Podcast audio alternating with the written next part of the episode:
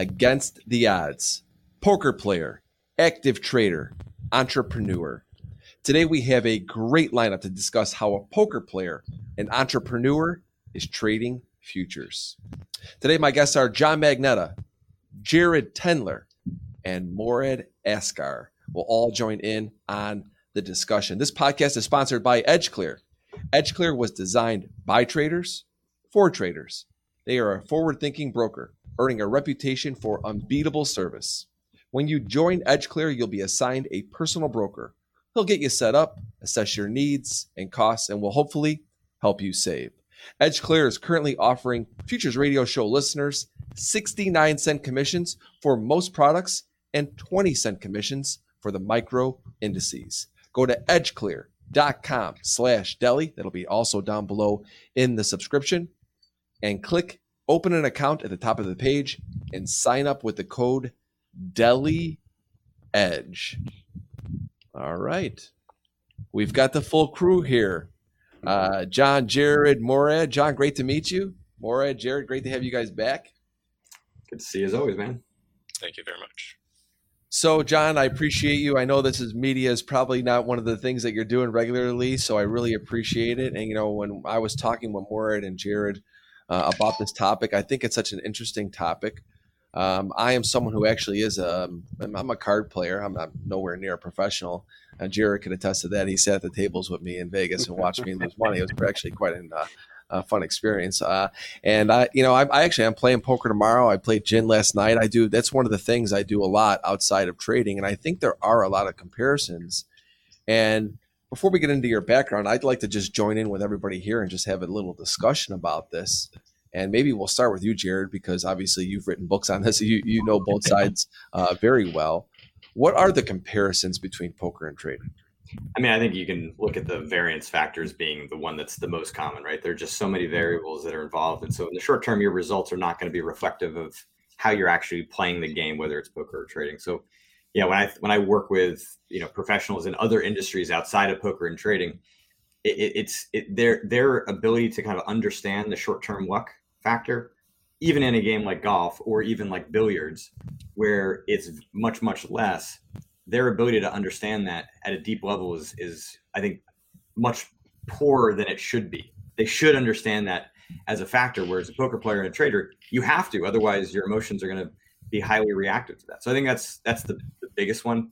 Uh, the other one is I'd say that poker players and traders have become very very skilled at kind of reading the tea leaves to understand how to converge on some certainty in that intense variability. Right, you develop strategies and systems to create an edge, and so you want to become the casino, right? You want to become the house in a sense. And yeah, being able to develop that takes a lot of training and a lot of practice. And I think certainly newer poker players and traders struggle because I think they kind of want it to be a lot easier, but then when the reality sort of strikes, it, it you know, it, the ones that make it ultimately the ones that have the, uh, you know, I think the desire to want to kind of work through those unknowns to develop a strategy that actually works. Yeah, I mean, I think that's a great explanation. And you know, Morad, I don't know if you play cards or poker at all. I mean, what do you think about the comparisons between the two? I would be in this group. I would be the the sucker on the table. I'll tell you what, I, am the guy that plays poker, but still has to have the sheet showing me what the different combinations are. Uh, but you know, uh, uh I've heard some. Tonight, by the way, what's that? I have a game tonight if you want to. I'll, I'll, fly over to Pennsylvania to do that. Um, I hear a lot of people comparing trading to chess. I think that's not that's not a good uh, analogy. Chess, you can see you can see all the pieces. Trading has a huge, is a, a tremendous, and I've talked about this Tom Blue in the face, the element of luck, the element of 50 50 on the outcome of each trade, no matter what you do, it's something you cannot eliminate. You cannot eliminate losses. And poker is the same. You know, you, you see what's on the board, you know the cards that you have, you have no choice in what those cards are.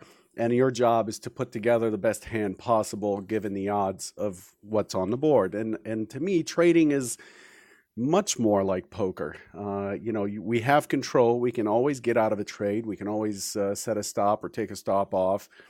Uh, we can push a trade. We can back off of a trade. And poker kind of provides that in the form of the ante, you know, the commitment to me, the ante. I love using the the fact that you have to put money down. You know, you're the big blinds or small blinds, and our stop is really you're always the big blind, right? So that's your stop. You're you're having to buy in to uh, each to see each hand, and that's essentially a stop.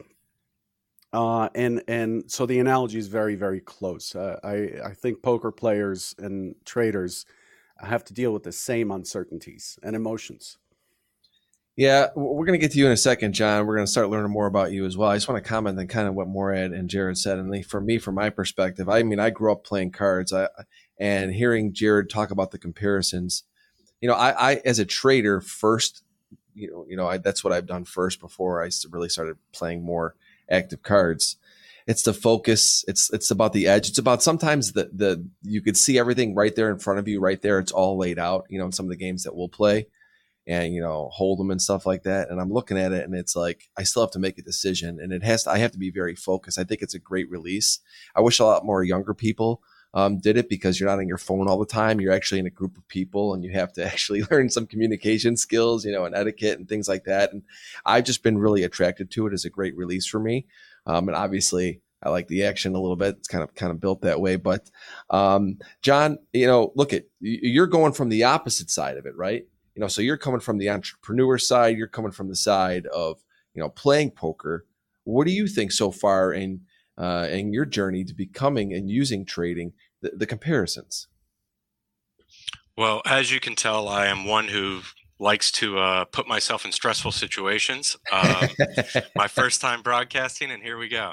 Uh, with that said, um, I've I've always been in action. I started gambling at an early age. I worked from a busboy up to owning a restaurant, and having the pressure of multi people uh, underneath me and having the guidance to go forward. That's always been something that has moved me.